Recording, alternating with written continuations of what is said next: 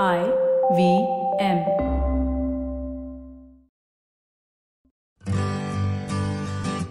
Hi, I'm Utsav, a behavior researcher by training and a slow traveler by passion. Postcards from Nowhere is a travel podcast where I condense a decade of travel experiences and explore not just the where, but also the why and how to travel. My stories emerged from slow traveling the less explored parts of the world Bosnia and Herzegovina, Armenia, Uzbekistan, and even China. At the end of each story, I give practical tips and new ideas about how to travel better. This week, I take you to Antarctica on a journey which could reveal the secrets of the cosmos, the earth, and the sea. It's the quietest place I have ever been, he said. He, by the way, is no ordinary man. In 1992, he set off on a most ambitious journey. He hauled his supplies over 1300 kilometers, often through glutinous snow, into strong headwinds and temperatures as low as minus 25 degrees Celsius. After 52 days of skiing and walking, at 5:30 a.m. Greenwich time, Erling Kagge, all of 29, arrived at the US Amundsen Scott Station Pole. He became the first man to complete the first unsupported and solo expedition to the South Pole. He was forced by the company who supported him to bring a radio. The last thing he did on the plane was to leave the batteries in the rubbish bin. He had no radio contact to the outside world for 52 days.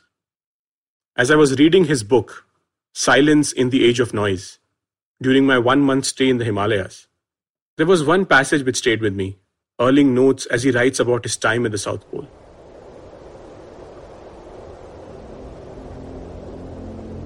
I walked alone, and in that whole vast monotone landscape, there was no human noise apart from the sounds I made. Alone on the ice, far into that great wide nothingness, I could both hear and feel the silence. Everything seemed completely flat and white, mile after mile, all the way to the horizon. Eventually, in complete isolation, I began to notice that nothing was completely flat after all. The uniform whiteness was transformed into countless shades of white. A tinge of blue surfaced on the snow, somewhat reddish, greenish, and slightly pink. If he had further traveled around Antarctica, he would have also witnessed a blood red color. That too, a blood red liquid flowing off a glacier, which gives it the name Blood Falls. When geologists first discovered the Taylor Glacier in 1911, they thought the red color came from algae but its true nature turned out to be much more spectacular. It's rust. Yes, good old rust. But how does a place with miles of permafrost and nothing around it get rusted? Roughly 2 million years ago, the Taylor Glacier sealed beneath it a small body of water which contained an ancient community of microbes. Trapped below a thick layer of ice, they have remained there ever since, isolated inside a natural time capsule evolving independently of the rest of the living world. These microbes exist in a place with no light or free oxygen and little heat and are essentially the definition of primordial ooze.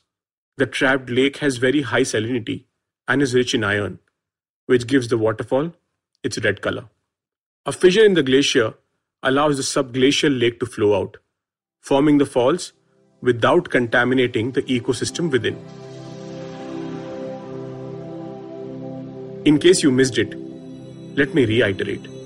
There exists a place on Earth which has remained untouched and unchanged for about 2 million years. This place has microbes whose presence completely belies our understanding of the needs of light and oxygen to support life. These are thought to be analogous to what may be found on the icy moons of Europa around Jupiter and Enceladus around Saturn where similar lakes may be hiding. But that's not the only strange thing about the continent. About 70% of all meteorites ever recovered have come from Antarctica. The study of meteorites found here helps us understand the origins of our solar system and the evolution of the planets. They are rocky samples taken many million years ago and stored by flying around in space before finding their way to Earth. All through this series, Alien Landscapes, I have harped about space, Mars, and answers to the question Are we alone in the universe? But Antarctica hides one more secret, which does not get spoken of Antarctic marine life. It has been largely isolated from the rest of the planet for tens of millions of years, ever since the continent separated from others and froze over.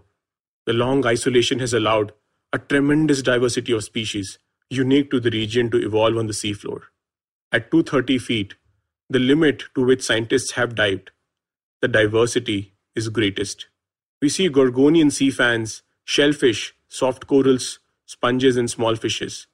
The colors and exuberance remind one of tropical coral reefs.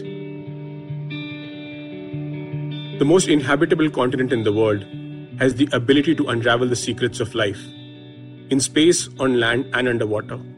And what follows such possibilities is a simple aspect which formed one of the central insights of Erling Kagge's journeys. In 1994, he became the first person to complete the Three Poles Challenge, reaching the North Pole, the South Pole, and the summit of Mount Everest. Silence and self isolation. If we could create untouched and undisturbed environments around us, much like the Antarctic, we could find ourselves thriving. As Erling says, the struggle lies between the ears, not in the feet.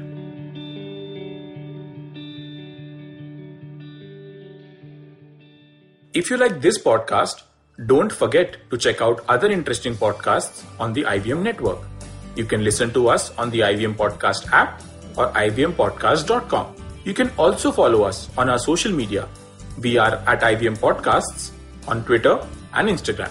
If you want to reach out to me, I am Utsav Memory on Twitter and YV Travel 42 on Instagram.